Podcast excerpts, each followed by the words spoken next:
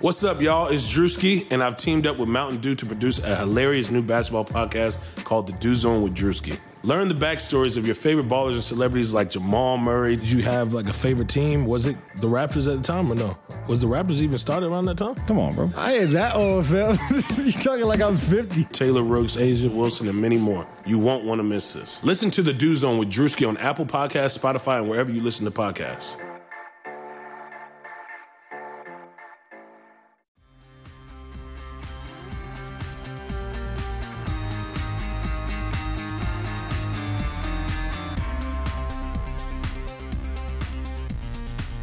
Everyone, and welcome to another episode of the Hardwood Knocks podcast. My name is Dan Favale, coming at you with my super duper, incredibly esteemed, awesome times awesome, fantabulous, spectaculario, is absolutely, positively, unequivocally, undoubtedly, unquestionably convinced that the Jazz are going to host the first round playoff series at home, co host Andrew D. Bailey. Before we get started today, and I'm not even going to divulge the contents of the pod for another like 35 to 90 seconds. I just want to remind, implore, beg, and plead with everyone to continue rating and reviewing and subscribing to us on iTunes. We can also be found wherever else you get your podcasts, whether that's Art19, Spotify, Stitcher, Blog Talk, Spreaker. We are everywhere and anywhere you need us. But to let us know that you're out there, that you're listening, throw us a five star rating on iTunes. It takes 10 to 15 seconds out of your day. If you haven't subscribed, certainly do that already. And please leave us comments in the reviews. We read them. If you have suggestions, um, if there are episodes that you would like to see, questions that you have, you obviously could get at us on Twitter. He's at Andrew D. Bailey. I'm at Dan Favale, F A V A L E. But also do that in the iTunes comment section. We are always monitoring those. And if you have good ideas or good questions or just something you'd like to see or, or feedback, we will certainly work on it or take it into account. With all of that aside, before we even get to what we're doing in this podcast, we have to ask because we have to know. Andy, how are you today? I'm good. Um, excited to jump into. Uh, I don't know if I should spoil it or you should. What we're doing today. Spoil it. We're doing all Dirk everything. um, so since last week we did the biggest uh, underachieving teams, and we did overachievers last week too. But we're going to focus um, on individual players this time, and we're going underrated. Um, so what we did is scoured the entire NBA, top to bottom, uh, turned over every little rock we could find um, we each have our most underrated players teams, or all underrated players, I guess I should say, for the East and West. Um, we did the same position format as the All Star, so two guards, three front court for each conference.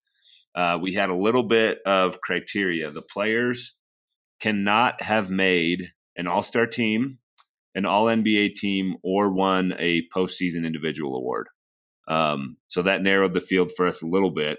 And it makes sense because they're probably not terribly underrated if they have achieved one of those things at some point in their career. I, Rudy I feel like frowning right now. What's that?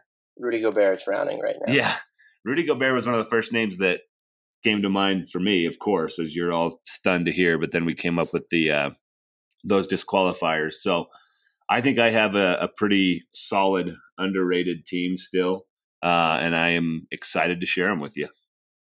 The other thing that I use, and I think we were in lockstep with this, is like we were trying to. It's not even just about the criteria we set, but trying to just give shine to players that might need more of it. Like I went back and forth with you about Pascal Siakam is a good example. I think that he. There are probably still people that don't realize how like he can dribble and create his own shot and isn't so dependent on Kyle Lowry or Kawhi Leonard. But I think that his he has like the reputation now to where I wouldn't he could be included, but I did not include him on a list like this. And that's like my sort of go to example for that. I have a I have a few that you're gonna say you're gonna LeBron James, Durant. What's that? Are they LeBron James and Kevin Durant, Kyrie Irving? Not quite. Um, but there, I mean, there's at least one guy that's been notoriously known as underrated for a while, but I, I still went with him. That's fine. Um, I think I could guess who he is, and if you know if he doesn't have any career All NBA or All Star selections, if I if I think it is who you're noting, so I showed Andy my teams. He didn't show me his because he hates me and doesn't think that I deserve the, I had, the luxury of knowledge. I had a couple of them in the spreadsheet last night, and I thought, no, I'm going to surprise him. All right, so why don't you start us off then, so I could just be shocked? uh, I'll start in the Eastern Conference. Um, let me pull up the doc. I'm going to fill it in as we go, just to blow your mind. Um, my, my eyes East, are going to be like tripping as they pop up. My first East guard. Um, I'm going to go with Eric Bledsoe for my first East guard. Now, this is a guy that's I think gotten a decent amount of, of attention over the course of his career. Um, however, I I feel like he still had a pretty underrated season, and here's why. I, I think it's sort of the consensus that Khris Middleton is the number two guy on the Bucks, uh, and offensively, I think that's probably true. Um, he's he's their second leading scorer, so that lends itself to that. But here are some Eric Bledsoe numbers I looked up last night. First of all, he is the Bucks' second best player by uh, the average rankings that I do. So if you sort everybody by the average of their ranks in 10 catch-alls, Bledsoe is 20th in the entire NBA.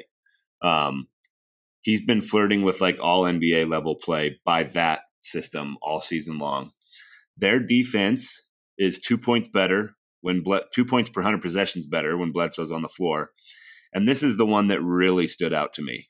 Um, when Bledsoe is on the floor and Giannis is off the floor, Milwaukee is plus 10 points per 100 possessions, which is in the 95th percentile. Um, he's, and it was not an insubstantial sample size either. It was over a thousand possessions. The, the fact that he's able to carry these non Giannis units to a net rating that effective is really impressive to me. Um, a lot of people are talking about the the Bucks are in deep trouble for the playoffs now that Malcolm Brogdon's out, and I think there's some truth to that. Uh, but Bledsoe has just been ridiculous all season long. Um, he's he's my first guard.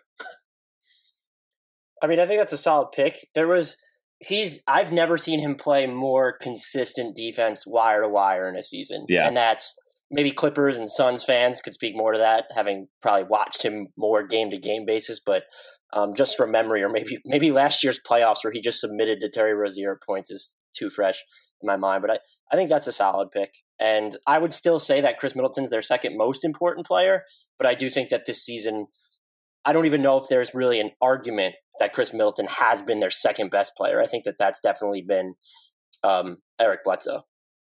All right, you're with me. My, I'm going to go with my first guard, and I'm wondering if you ended up picking him too. But uh, Thomas Satoransky, uh, is on my Eastern Conference guard stuff. He's like, there are things that he can't do, and you don't want him as the primary facilitator. I don't think on your team you want him next to another shot creator. Um, he can be a little sloppy when he's running pick and rolls, but he's just really good. He's shooting 70% uh, at the rim. The lineups where him and Bradley Beal have played without John Wall this season are pumping in 114.4 points per 100 possessions. The defense is not good in those minutes, but Washington has been uh, a relative crap show on that end for much of much of this season. They've sort of stabilized lately, but their schedule has helped with that. But he just seems like someone you want on your team, and he's his restricted free agency is something that's going to be very interesting to me because you're looking at a guy. Um, he's shooting above 40% from three for the second consecutive season. Doesn't take a ton of them, but he's someone who can just stand there and kind of hit uh, knock down shots off the catch, but uh, he's a pretty good cutter. He's going to move without the ball. And again, if he's your secondary ball handler, where he's not the primary focus of a defense in the half court, or you can get him out in transition a little bit, I really like what what he's able to do. And just again, to have that, we, we talk about what Bradley Beal's been able to do, but Thomas Satoransky's averaging more than six assists per 36 minutes for the second consecutive season as well. Uh, he can get you um, some good defensive rebounds against certain matchups. And the fact that he's bigger at six seven, and yet he's not really. You don't want him defending actual wings, but to have that type of size in the back court is certainly a big deal. And to step on toes of what I said, I am wondering. He is 27, going to be 28 basically by the start of next season at the end of October.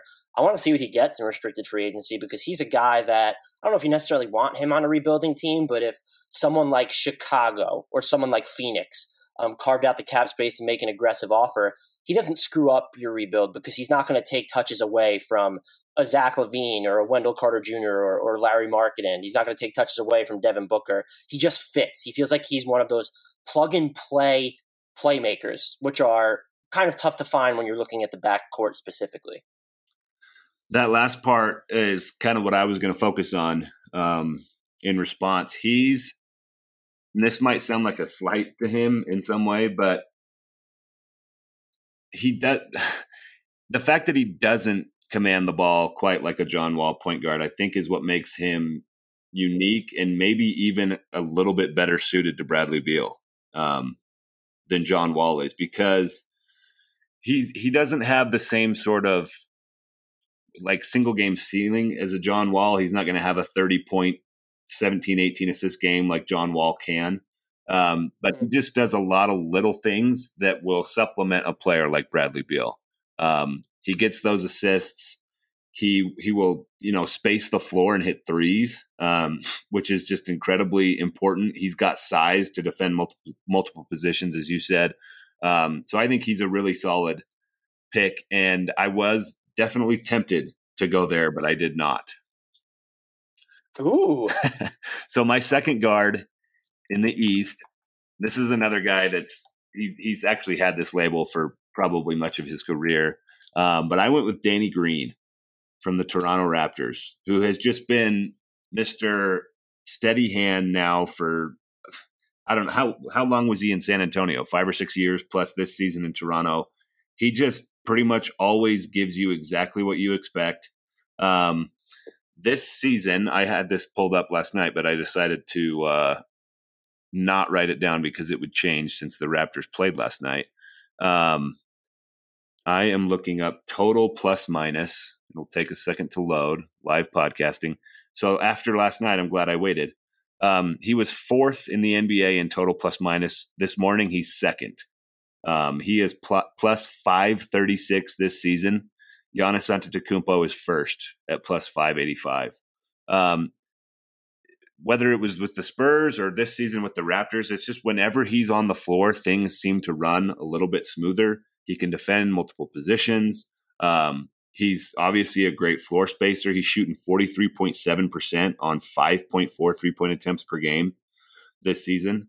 Um, he's very versatile as a defender. There are 273 players in NBA history with 10,000 plus minutes and averages of one plus block and one plus steal per 75 team possessions. Um, the average height of that list, can you guess what it is? The average height. So you didn't exclude any positions? Nope. Uh, six nine. Oh, very good. Six nine and a half. Um, Danny Green is one of 18 guys on that list who's six six or shorter. So the fact that he he can get steals, blocks, hits threes, um, he's just solid. He doesn't make very many mistakes, and he's doing that again with the Raptors this season. I think he's providing exactly what they could have wanted. I um, I think we probably talked about this right after the trade happened. That that was absolutely not a throw in in that trade. that that made the deal so much better for Toronto. And it, we were also talking about lineups last night. Is when they're healthy and they have all five of their guys in there: uh, Lowry, Green, Leonard, Siakam, and whoever the center is going to be in the playoffs. Uh, I, they're still a, a very real contender to get to the finals to me.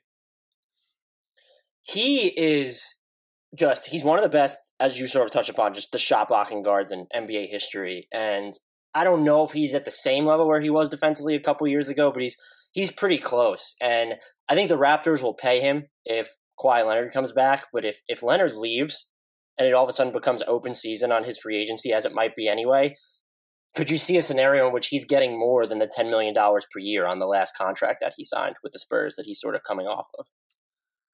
How old is he? He's got to be mid thirties. Um, Thirty-two. I'm going to look it up real quick. He is 31. He's younger than I thought. Um, I I think I could see him getting a little bit more than that. I wouldn't I wouldn't be real confident in it. I don't I I don't think he's the kind of player um he just hasn't garnered enough attention in his career to get a huge deal, I think, at age 31. But I, I think if some team has cap space and and wants to add just exactly what I've already been talking about, some guy that doesn't make mistakes will guard a bunch of different players for you um, just do all all the little things from the guard position. I I could see him going uh, slightly above that. Yeah, I mean, I think he could clearly get the non-taxpayers mid-level exception, all of it, which is just over nine million. Uh, but I guess it's. I mean, you're right. The back end of that deal could look weird just because he doesn't really defend bigger wings. He's someone you want to put on point guards before you'd put on a bigger, say, small forward or just scoring wing. And I guess it's just when you look at how quick and small point guards are, that's not necessarily something an aspect of your game that would age too well. But he's certainly a solid. He's like a if we were to do this for a career, him and Mike Conley would just be like at the top of every list essentially. Yeah, for sure. Um, my second guard is Joe Harris of the Nets. I think he comes relatively close to not making this list, but there are still too many people who think that he's just a shooting specialist, particularly after he won the three point contest. And he is, he's just dangerous when he's shooting. Uh, his effective field goal percentage when he doesn't take a dribble, I'm going to give you an over under of 68. I'm to say over. Yeah, 70, which is the second highest mark in the league among 129 players who've attempted at least 250 shots without taking the dribble. Who's first? Uh, without taking a dribble. What's that? Who's first? Uh, I don't really want to tell you because he's actually on my list oh, okay. still. But uh, uh you know what? He, I'm, I'm going to tell you because he's basically surrounded by a bunch of bigs. So Montrezl Harrell is, is first. Ah, okay. That makes um, sense. And so you're looking at, you know, Harrell can roll and he makes a lot of cuts, stepping on the toes of what I was going to say about him eventually. Rudy Gobert is third, by the way and Davis Bertans is fourth. DeAndre Jordan is fifth. So that just gives you an idea of what's around him. Danny Green, by the way, is sixth. Just throwing that out there, uh, make, making a case for you as well. But Joe Harris does a lot more. He's shooting almost fifty percent on drives. The Nets defense is not great this year in general, but they play him a good amount at small forward, and their defense doesn't completely crap out in a lot of lineups where where he's at the three. And I know that's not the highest form of praise, but just overall, he's played almost 2,500 possessions at the three. The Nets' defensive rating is in the 65th percentile during that time, which again isn't bad for someone who doesn't really have the traditional size. Mm-hmm.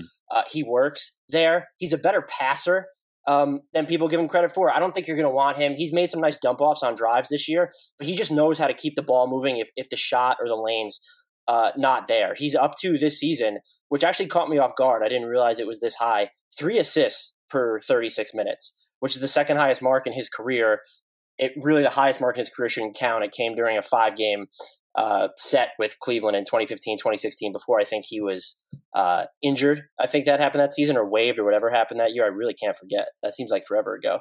But he just does so much. And he's someone like where Pascal Siakam's reputation, I think, is finally caught up to him. I don't think Joe Harris's is there quite yet. And maybe that's just because some people still underestimate the Nets. Maybe it's because guys like Caris LeVert, uh, Spencer Dinwiddie, and D'Angelo Russell, of course, are getting more attention, even Jarrett Allen. But there were some skeptics who thought his two year, $16 million deal that he signed with the Nets this offseason might have been a tick too high. We were not one of them by any means. And I won't say he's a bargain, but this is just someone who I think if the Nets had wanted to at this trade deadline, and maybe even the next one, or maybe over the offseason, if they wanted to, I'm not saying they would, that you could easily get a first round pick for him, which I think is a, a pretty big deal to say. And again, I continue to just not only his effort off the ball on offense, but he really does put in uh, the effort and the hustle on the defensive end, even when sometimes the numbers don't translate. And to have someone who's you know six six six five around that area and be able to play him at the three and know that your defense won't always get completely torpedoed. You know, give credit to Jarrett Allen and Ed Davis who are behind him a lot of the time. Uh, he's just Joe Harris is just a super solid basketball player, and you can count on him to make a, a bunch of smart decisions. And I say shout out to us because I think we've been on the Joe Harris is underrated uh, train for a few years now. I, I remember talking about his driving numbers um, two years yeah, ago. I mean, we were. I think we were very early to that. So pat on our back.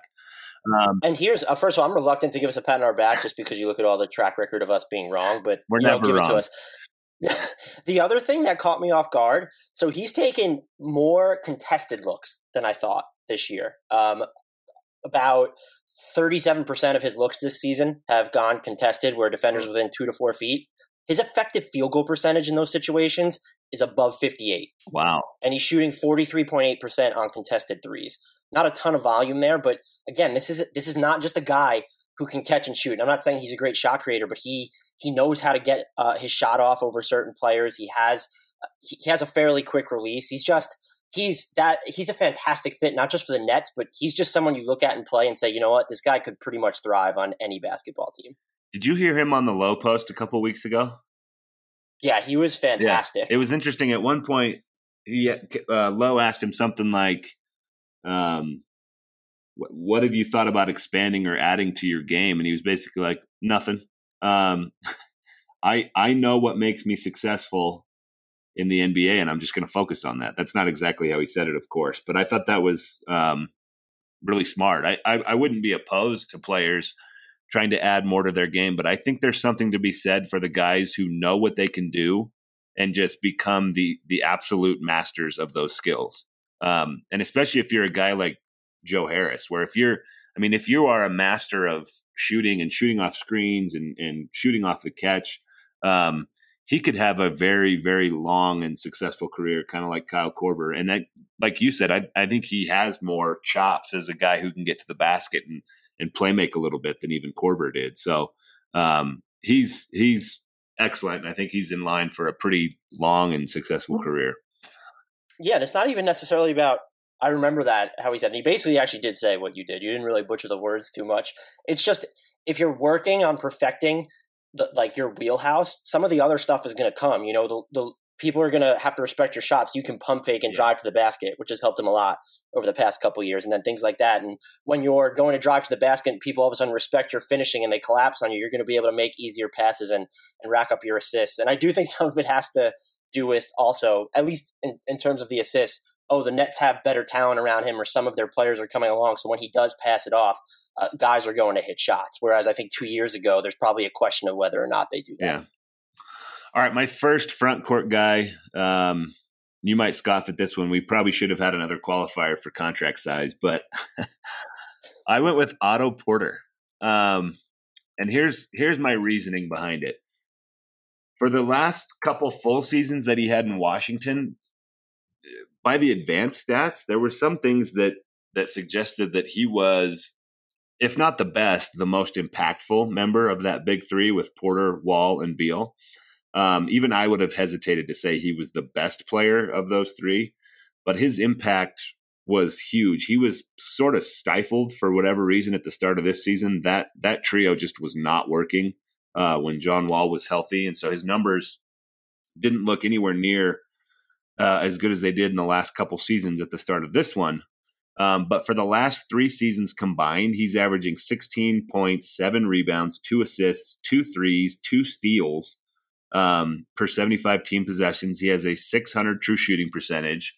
His box plus minus is like top 50 uh, in the league over those three seasons. And this season as a bull, so since he's been traded, he's averaging almost 18 points, um, shooting 48% from the field, 49% from three, and 91% from the line. He, to me, is like pretty much the prototype of that 3 4 combo forward that so many teams want nowadays. At the trade deadline, here comes here comes the Jazz homer, but um, I just kept thinking over and over and over.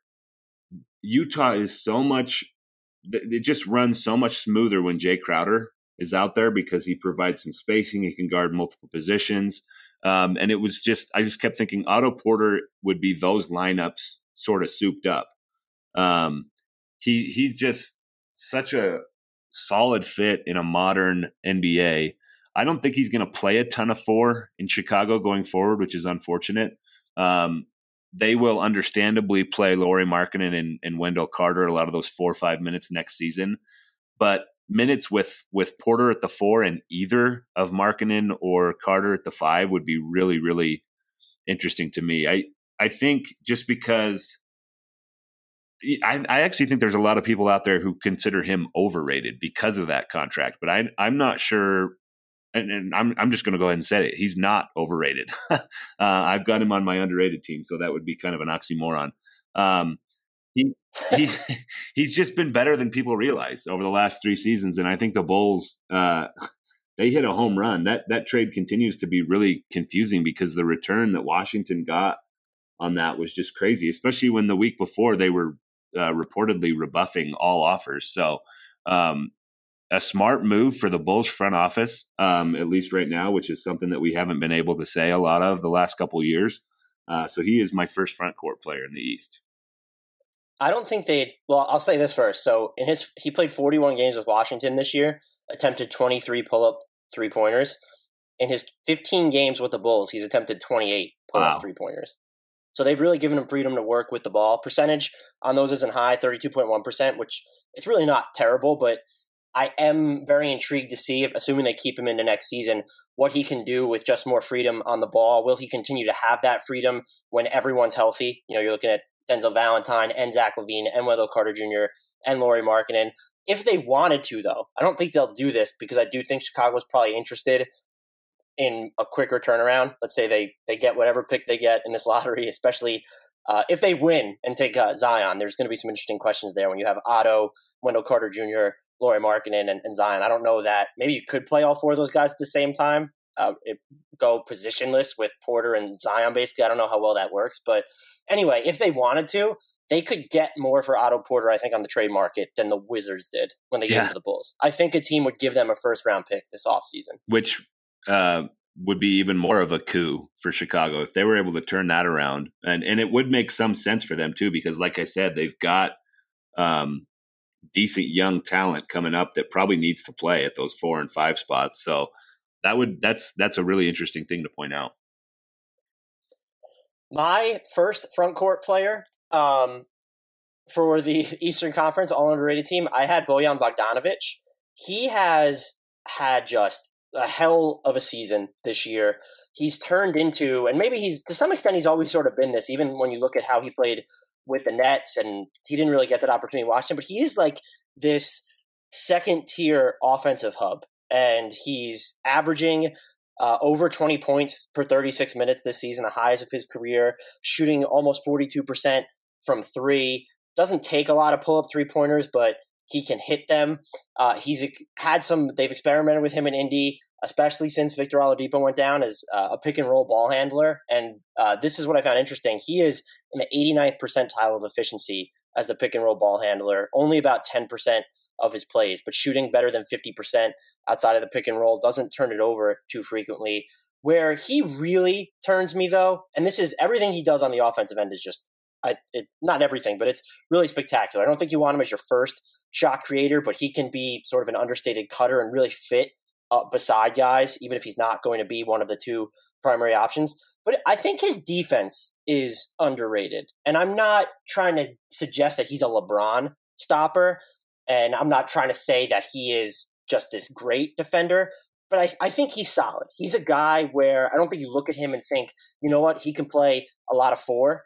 Um, and Indy doesn't play him a ton at the four, but their defense is in the 91st percentile when they do play him at the four. He's also in the 83rd percentile of defense against the pick and roll ball handler. He's just someone who can match up against certain wings and go at them without needing too much help, or he's going to be able to to just switch in the half court and he's going to be able to cover some smaller guys or he's going to be able to body up against certain players in the post though he's probably a little bit more from what i've seen just a little bit more liable to get overpowered there this is more of an all-around player than i think that people realize and even if you just want to say he's an offensive player uh, the numbers here are absurd so here's every player this season who is clearing 20 points per 36 minutes with um, excuse me, they're they're clearing 20 points per 36 minutes and two made threes per 36 minutes with a true shooting percentage better than 60.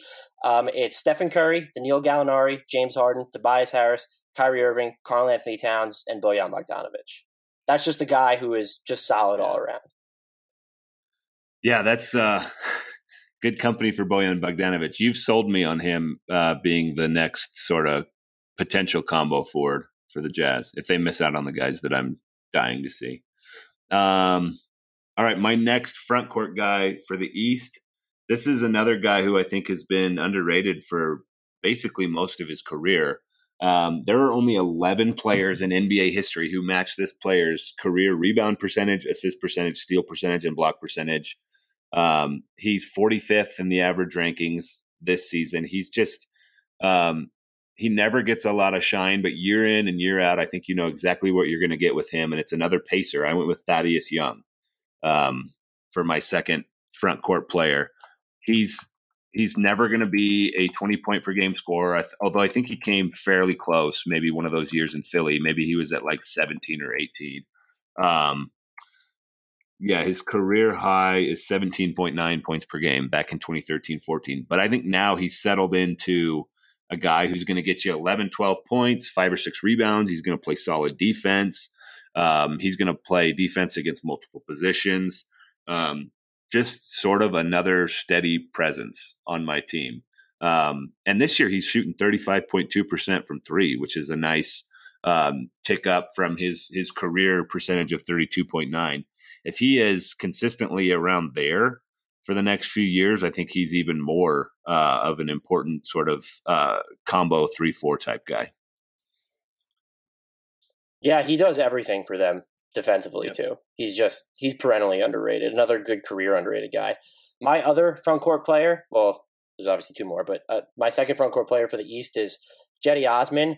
His case is it is in part fueled by his recent stretch. This is his last 35 games, 14.6 points, uh, 4.7 rebounds, 2.8 assists, and he's shooting 47.5% overall and over 40% from three uh, on five attempts per game. And I don't know if he's ever going to be a guy that gets the foul line a ton. I don't know if you're going to want him to just, aside from putting his head down and maybe driving, that you're going to want him to create from scratch. But he can make some more difficult shots. Uh, he's not; these don't account for a ton of his looks, but he's shooting, he's only attempted about 20 of them this year, 52.6% on pull up threes. I don't know if his potential was sort of masked um, because LeBron James was there for his rookie season. I thought at points we thought he was overrated just because he was basically the only young ish player that the Cavaliers have. He's going to turn 24 in April, but he's going to end up being, I think, a really good offensive player, someone that you can put it every single wing spot. Maybe you don't want to play him at the two too much, but you can get three and specifically power forward minutes from him. Cleveland's young core, I think, is a lot of people remain low on Collin Sexton, but just with the way he's played, um, with how Kevin Love has played at moments, I don't know what they're going to do this offseason, but I'm suddenly kind of interested when you bake in this summer's lottery pick to see what happens uh, with with the Cavaliers in the future because they just have now some interesting assets, and I think that uh, Cedi Osman is one of them it's kind of funny. I'm uh, I followed up your pacer with a pacer last time, and now I'm going to follow up your Cavalier with a Cavalier. Um, Larry Nance is my last front court guy. He is 75th in average rankings this season. One thing that's really interesting to me, he has doubled his assist percentage from last season. That's an area of his game that I I just never really saw uh, developing to this level. I always thought he'd be a nice Swiss Army knife on defense uh, a good guy to to have finish around the rim, finish on pick and rolls, lobs, that kind of stuff. The fact that he's now a little bit of a creator and passer, um, I think really opens things up for him. As you know, I have a very um, big soft spot for bigs who can pass, and he's now officially part of that group. He's he's averaging 13 points, 11 rebounds, four assists, two steals, and one block per 75 team possessions. Um, no one in the history of the NBA has ever had a season that matches his 2018-19 rebound percentage, assist percentage, steal percentage, and block percentage. Um, just a really interesting, multifaceted big man uh, who I, I, think works pretty well in the modern NBA. I don't.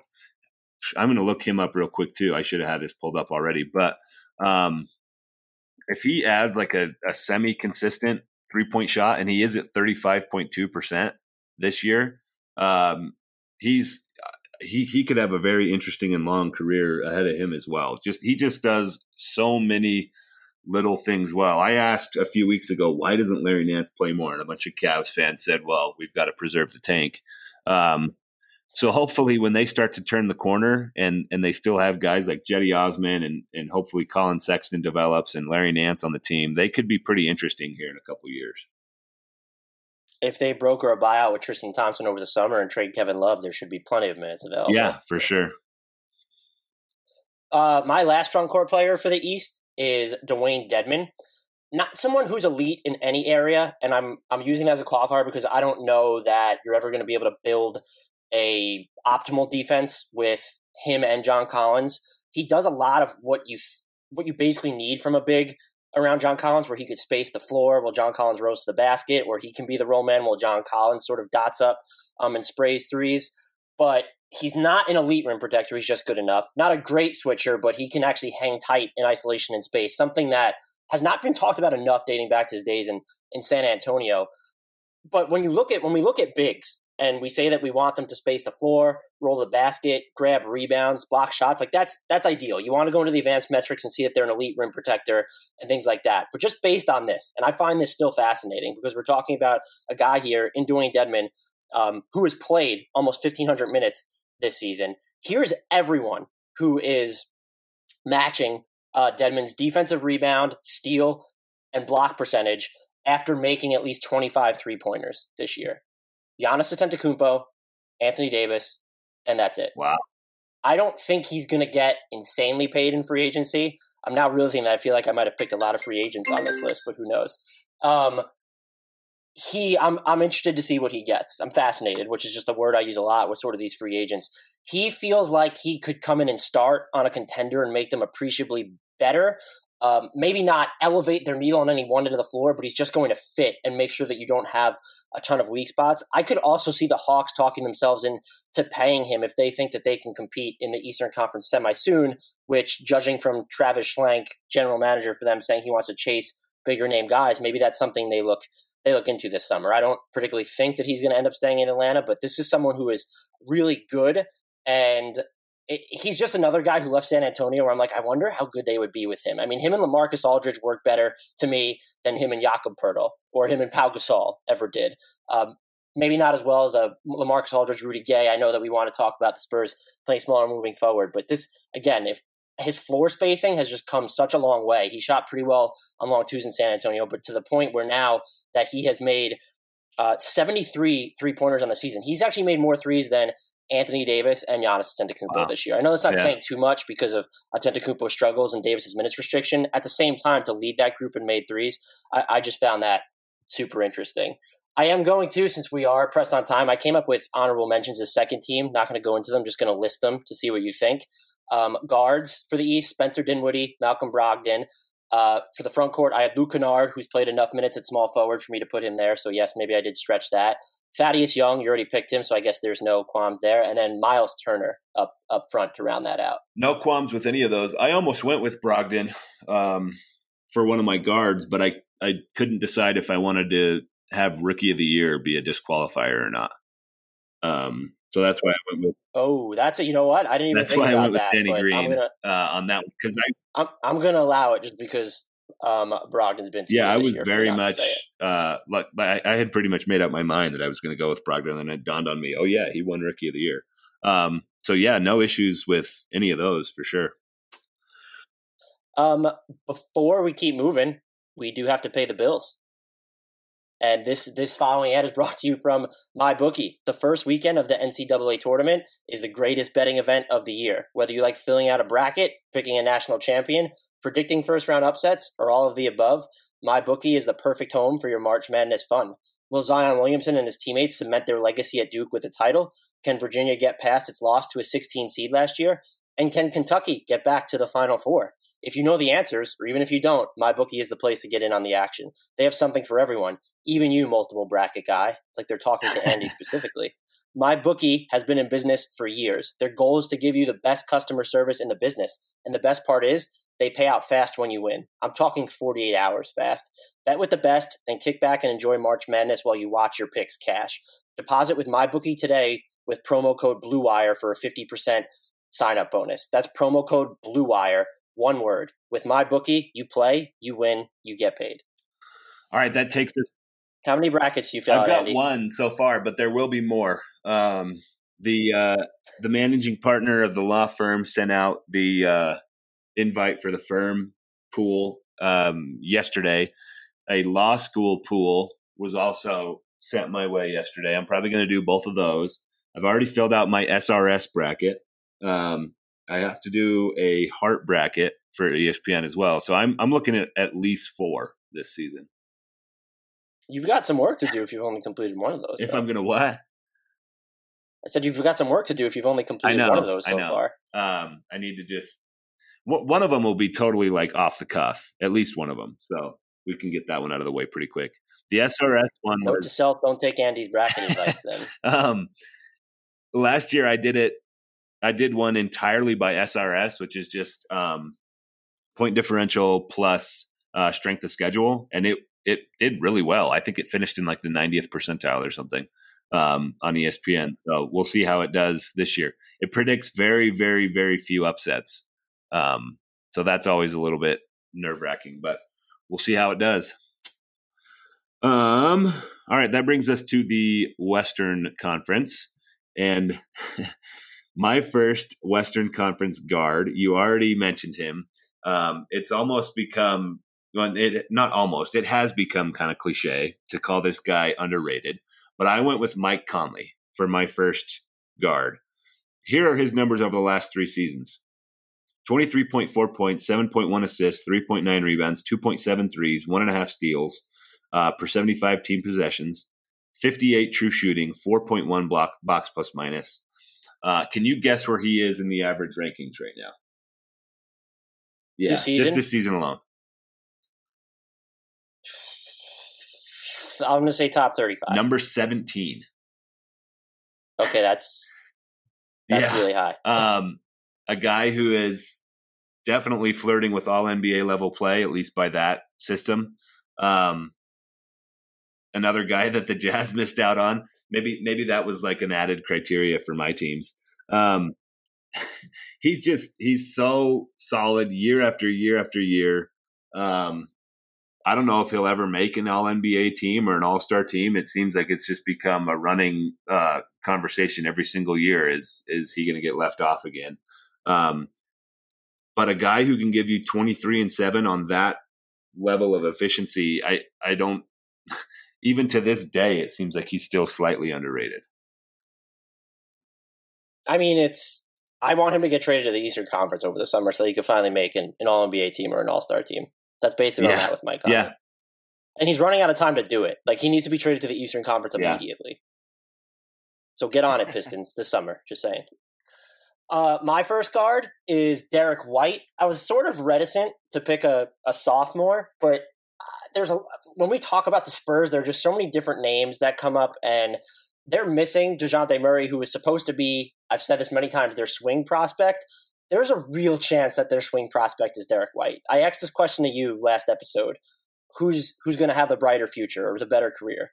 Murray or White? I don't think that you could decidedly say White, but he's closer to that level than people realize. And this is the splits I did on him. And I'm so impressed what he could do defensively. He might end up being, although this isn't filtered in, one of the better shot blocking guards or just rim protecting guards in the NBA as his career develops.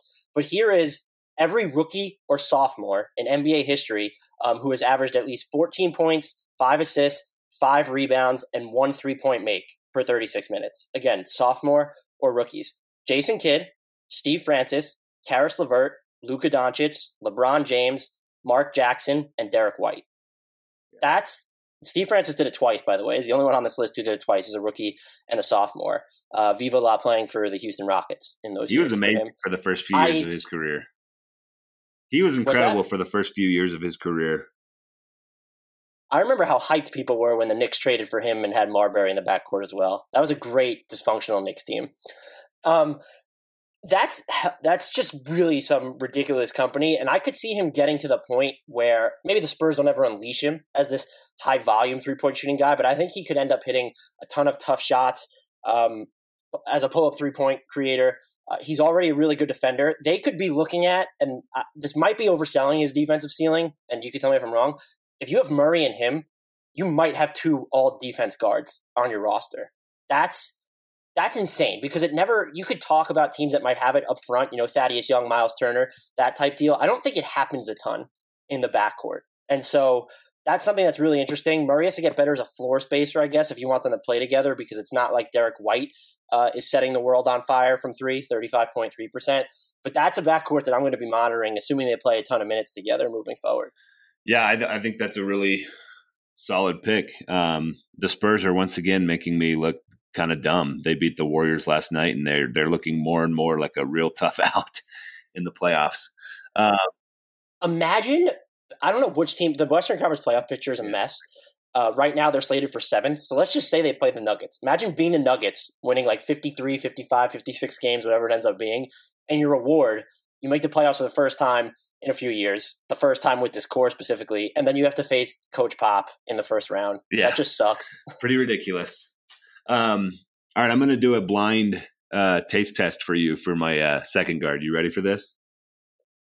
I'm going to feel like one of your dumbass Twitter followers now, aren't I? No, I don't think you will. Um, player A, 23.2 points, 4.2 rebounds, two and a half assists, uh, 574 true shooting percentage.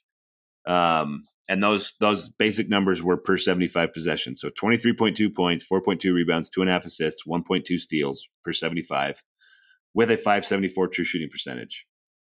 Player two, or player B, uh, A2. I sound like the kid from Home Alone. Um, Buddy Hield. Jeez. wow. Did you just ruin it? I the did. Let's let's uh let's not edit that out so everybody can laugh at me. Um All right, fair enough. wow. Player B slash Buddy Hield, 22.7 points, 5.6 rebounds, 2.6 assists, 0.7 steals with a 590 true shooting percentage. Now that I've already ruined it, I'm just going to say that's Buddy Hield versus Klay Thompson. Um, and I've actually already done that poll on Twitter, and Hield, I'm pretty sure, won that one in a landslide. That doesn't encapsulate what Klay Thompson does on offense, obviously. But uh, Buddy Hield has been ridiculous, especially on on the offensive end this season. He is my uh, second guard in the West. he can do so much more, and he was someone I consider. He can do so much more than just Yep. shoot. There's some stuff he can do off the dribble. I don't know how good he's ever going to be defensively, but uh, that that's just a that's a solid pick. And what he can do, the way he just bends defenses with the shooting period is, if you watch the Kings, is just absolutely absurd. Um, I don't know if you're going to like this pick. Oh, uh, but it is from the oh yeah, Oh, you do? Okay. I'm well. You didn't pick him, so I'm just. I was like, wow, Andy must. I thought maybe there was a chance that you might.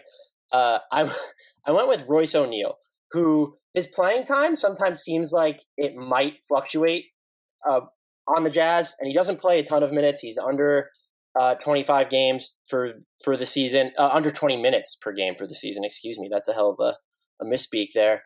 He just seems like when you talk about guys that you really just want to, you know, you want them to shoot a fairly high percentage from three, you want them to work on defense. If they can grab some rebounds for you, that's that's great. He seems like he's that guy. I wish he could turn the ball over less and score more efficiently when he's sort of the uh, primary ball handler. But I, I don't know how much more you want from a, role player and just one of the more understated ones with Utah. At this point, I'm almost maybe they go through this more in the playoffs. Like forget Ricky Rubio. Let's go with Donovan Mitchell and, and Royce O'Neale as a majority um, of our minutes. And he is, uh, if you look at just guards this season, um, here's all of them who are matching. Um, excuse me, Royce O'Neale's true shooting percentage, defensive rebound percentage, steal percentage, or block percentage, uh, or coming close to matching since it's not perfect. James Harden, and that would be it. That's I don't know what else to say. That's just really like, um, and Royce O'Neale has played some, some even three. So you're looking at a guy that's just, I think he stands up against some of those bigger wings, and he's six six. I kind of wonder if he's smaller than that sometimes, uh, but that's just, again, it's probably a small sample All Star, but he could be maybe sort of a turning point for them or a tipping point for them in a playoff series. Again, if he's ever able to, I know they've tried him as a pick and roll ball handler. If he could turn the ball over less in those situations or just score a little bit more efficiently when he's working off the dribble, he becomes a dream. Um, have you ever looked at his numbers when he played overseas? I can safely say that I have Um, not. His last season over in Europe before Utah signed him, he averaged 8.3 points, 5.2 rebounds, 2.1 assists, um, shot 45% from the field and 35% from three. And the reason I bring that up is for for Dennis Lindsey to to look at those kind of numbers overseas and and sign him, um, that that was just a brilliant basketball find. He he has been so much better than I ever could have imagined with the Jazz. I remember when they first signed him, I thought who, and I looked up his. I looked him up. I looked at these international numbers. I thought, what are they thinking? Um, but he he has just been stellar for them for two seasons now. Uh, just, and they have his non-guaranteed salary next year. I think is 1.7 million. So they just they Yeah. have him on such talk a about yeah. I mean that's that's just such a nice thing to have if you're building a team. If you can have a rotation guy that's that's as good as Royce O'Neale for that little, um, it just makes everything else so much easier. and he's probably that nice. I'm not saying they should, but he turns 26 in June, and given his salary for next season, you have his bird rights afterwards. If they're making a trade for a high end player, he's someone that I don't think makes it. But when you look at well, their picks probably aren't going to place too high. Grayson Allen hasn't panned out. You don't know what Dante Exum is, particularly after this injury. He becomes a nice little trade asset for them. Not saying they should move him, but if they're talking Mike Conley, Jrue Holiday Yeah. type trades, uh, he's an interesting piece for those For sure. to consider. My first front court player in the West. Um, I caught a lot of crap over this guy a couple of days ago, and I probably should have. Um, Danilo Gallinari. He is 87th in NBA history in career offensive box plus minus, and he's 61st all time in career offensive win shares per 48 minutes. Um, he's 28th in average rankings this season. I feel like most of the love for the Clippers has gone to Montrezl Harrell, Lou Williams. Um, I think Patrick Beverley's gotten a lot of it, and I think all those guys deserve it. The Clippers have definitely exceeded uh, expectations, especially since the All Star break or, or since the trade deadline, I should say. Um, but I think perhaps the most steady guy on the team has been Danilo Gallinari, who's putting up 19.4 points in just 30 minutes a game, um, shooting 44% from three, 90% from the line. He has just been ridiculous offensively this season. He has a true shooting percentage of 631. Um, he, he's just been a monster all year long. And I think it's really unfortunate uh, that so much of his career was sapped by injuries, uh, but he's been mostly healthy this season. So hopefully he's he's in his age 30 season. Um, hopefully he can stay healthy and have sort of a late prime here in his early 30s. If he can replicate this level of production for two or three years, I I think people will look at his career a lot differently than they did even a couple years ago. I don't know. At this point, the Clippers might be at the point where they might exhaust every other salary dump before going here for two max slots. But Danilo Gallinari, because of his salary next season, makes the most sense. If they end up getting two superstars, you move him. Move him to the Jazz. There for that's what I'm saying. I don't. I mean, there's the Jazz, but like, what other teams might pony up for him? Uh, Indiana could be a good fit. I just feel like there are so many teams that it might not even. It's not even a matter of we'll absorb his salary. It's we'll give you a first round pick for him, maybe at this point. And so, such an underrated season. I I vacillated between, and I won't spoil the name of who I ultimately went with. And I'm glad you mentioned him, though. Uh, when I was doing my second team honorable mentions, I put Gallo on there. He had an All Star case this season. I know they talked about Tobias Harris, but he had an All Star case um, himself. My uh, my first front court player for the West stretched the boundaries a little bit, but he has per clean the glass played enough time at small forward to make me feel good about it. Uh, Malik Beasley just filling in the gaps for what seemed to be an underwhelming wing rotation in Denver this year. Uh, the Nuggets have him guarding both guard spots, but he's also taking on some forwards, and he's really just an ideal fit for a Nikola Jokic powered offense. Most of his shots come without taking a dribble. He's flashed some just pull up uh, shot creation though in certain moments, and now all of a sudden this is a guy that you look at and say. You know, when I was coming up with trades last year, just because he wasn't playing a lot, he was like often the throw-in piece for me when I was coming up with hypotheticals for Denver but he looks like he might have played his way into their future. And he's gone through a little bit of a shooting slump um, after the All Star break, uh, but he's still shooting on 42.1% on 7.5 three point attempts for 36 minutes. This is also what caught me too. Doesn't get to the foul line, shooting almost 90%. He's also hitting 57.4% of his two pointers. And he's shooting 74.2% at the rim, where more than a fifth of his shots come this is just a super efficient offensive player, and he's more Danny Green. I'm not saying he's at the same level defensively, but you probably don't want him on traditional wings before you put him on guards, but that he has that positional versatility at the defensive end. I mean, we, we talked about how the Nuggets' core is just running away with the best youthful base in the NBA, and he's become a pivotal part yeah. of that. Um, the the development or the steps or whatever you want to call it that he and Monte Morris have taken this season is uh, talk about an embarrassment of riches for Denver because everybody was already, I think, pretty high on their young backcourt of Jamal Murray and Gary Harris, and now they have like a facsimile of it right behind them with uh, Morris and and uh, Beasley. They're they're in great shape. And he is one of those guys where the fit really matters because you look at him and say and says, you know, he doesn't create for others. He's not a great rebounder, but it's like he doesn't need to do those things on Denver. Maybe in a different role he could. I don't know if a team would take a chance on him. Uh, he's going to be a restricted free agent not this summer but next unless Denver extends him. He's an interesting case because what do you extend him with if, if he's willing to sign one, if sign an extension this summer? Uh, ask that again. I'm just saying he's an interesting extension oh, okay. eligible case this year because he, he, hasn't played too many NBA minutes, but it's his third season. Yeah. He's extension eligible. What do you give him? Because there is a chance that just what we know about teams and how they become infatuated with wings, if he has another good year, that's someone who can make a ton yeah. of money in restricted free agency. They might want to lock him up early. Um, he's he's been that good for them. My second front court player in the West is Derrick Favors. We uh, we knew this one was coming. Um, he is 35th in average rankings this season. He's averaging 18 points, 11 rebounds, and two blocks per 75 team possessions. Has a 619 true shooting percentage the fit with him and Rudy Gobert is still a little bit wonky. Um, like I said earlier in this episode, uh, things just seem to open up and run a little bit smoother when Gobert is playing next to one of those combo forwards like Jae Crowder or even Thabo Sefolosha.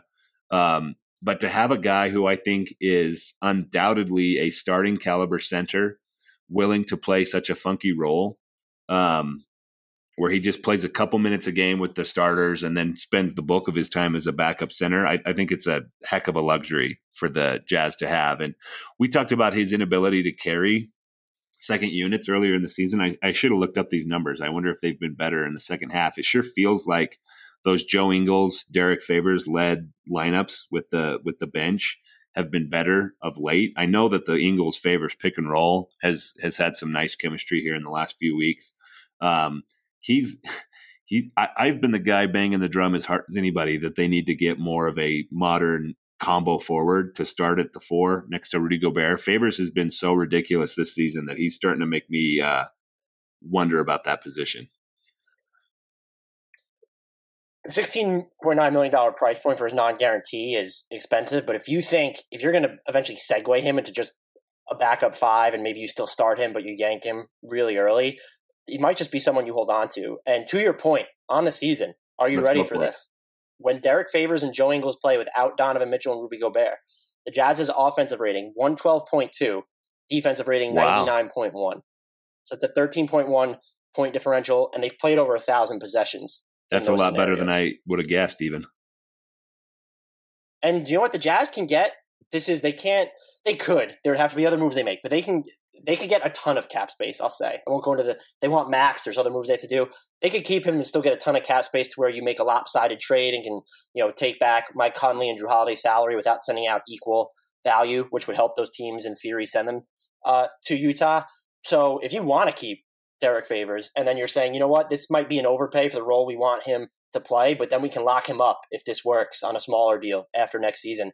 Because again, those lineups with Joe Ingles and Derrick Favors have been absolutely destroyed. There was some speculation in the uh, good old SLC dunk thread about maybe even restructuring his contract now. Like a couple of the guys thought he might be the kind of player who's just so comfortable in Utah and really likes Quinn Snyder that he might opt for a longer term deal at a lower price point. Um, so that would be that would obviously help Utah a lot. I'm not sure how feasible that is, but we have seen players in the past restructure before their contracts expire. So that would be interesting. I mean, if he, I mean, they could also just waive him and then use cap space to to bring him back. Uh, if they renounce him, I actually have to look at the CBA on that. But that, yeah, that's a good point. I don't know if I'd want to get into him long term though, just because everything we've seen is that it feels like there's a cap on the Gobert yeah. favor ceiling, and maybe that depends on how well yeah, they do in the true. playoffs. If they could, if they could use their cap um, space my, to get like, like I said, Gallinari, um, and Favors is still willing to come back and play like even fewer minutes. Uh, I know that's a big ask, but if he's willing to play like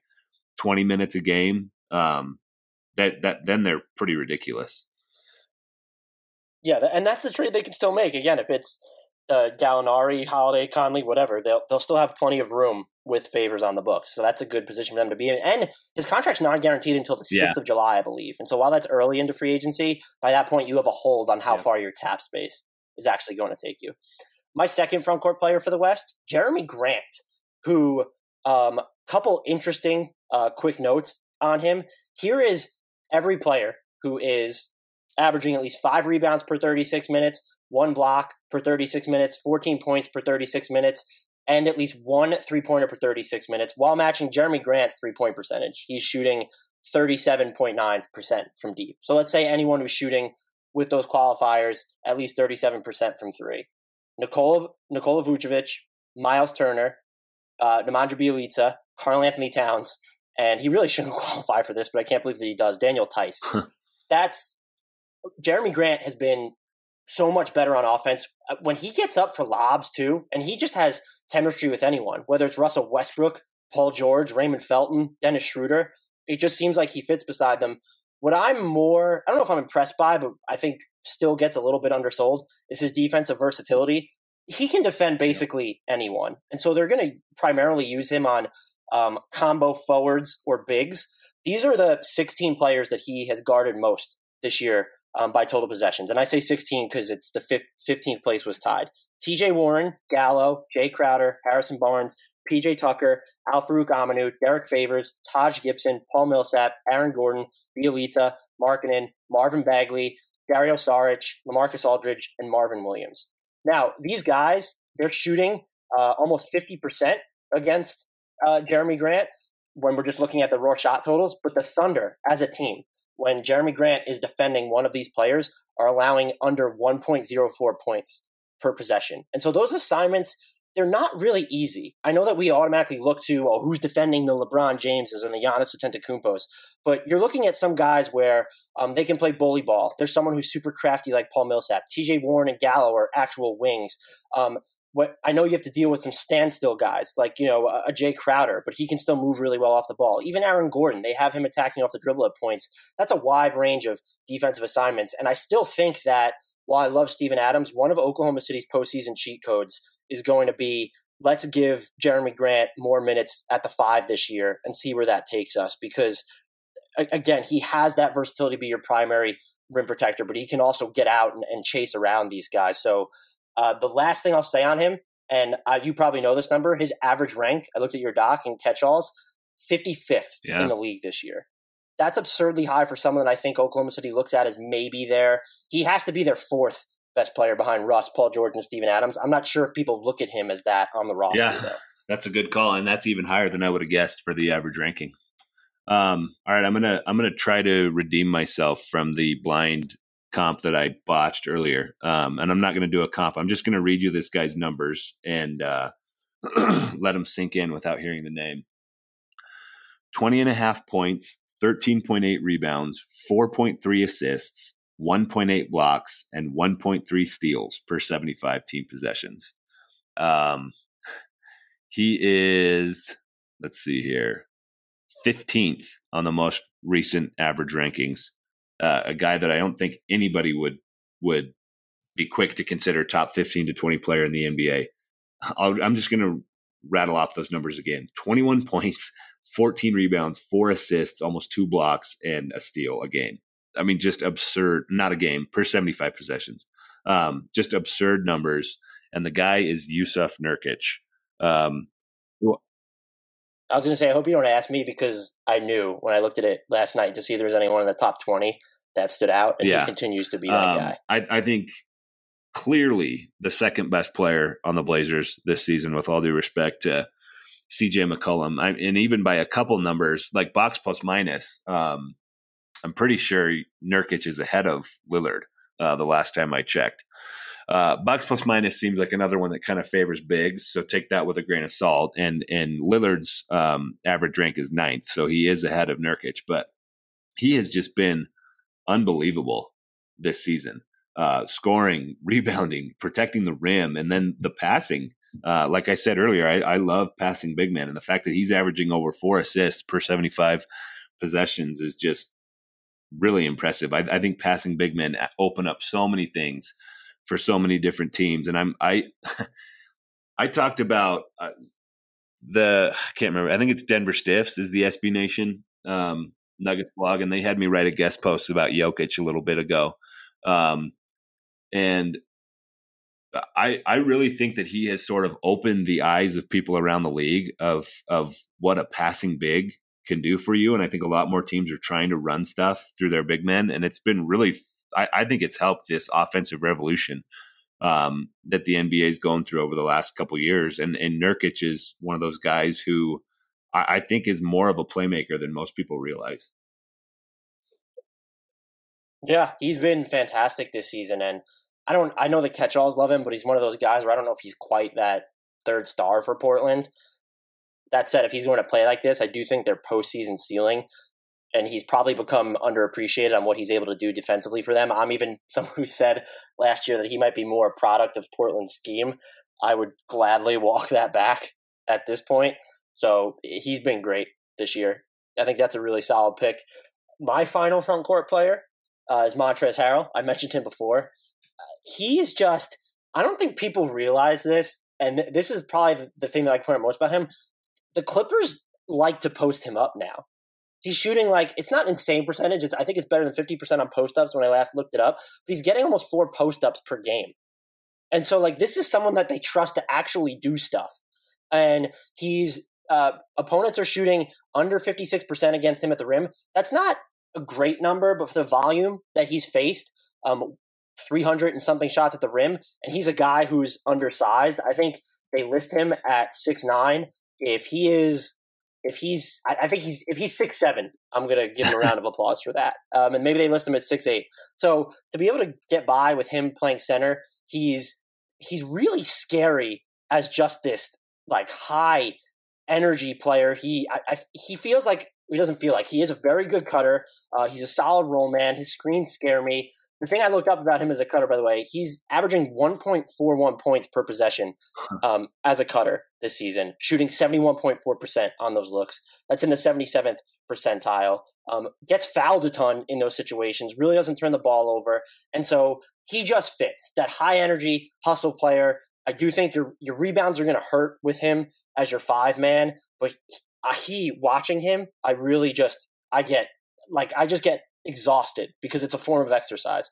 That's what I'll say. Watching Montrezl Harrell is a form of exercise. So that counts. if anyone hasn't gone to the gym lately, just watch Montrezl Harrell play basketball. He is in the catch all rankings on average 30th yeah, this season. Crazy. 30th. That's it's like a Jusuf Nurkic type situation where it's okay, he's clearly not the 30th best player in the league, but that's he's just part of that Clippers punch you in the stomach mentality and I do not envy unless it's the Warriors, they could really hurt someone in the playoffs. And maybe if it's even the Warriors, maybe Golden State feels that first round series, wins it in five yeah. games, but still just feels. I, I, could definitely see that. That bench um, that he and Lou Williams anchors is just a ton of fun to watch.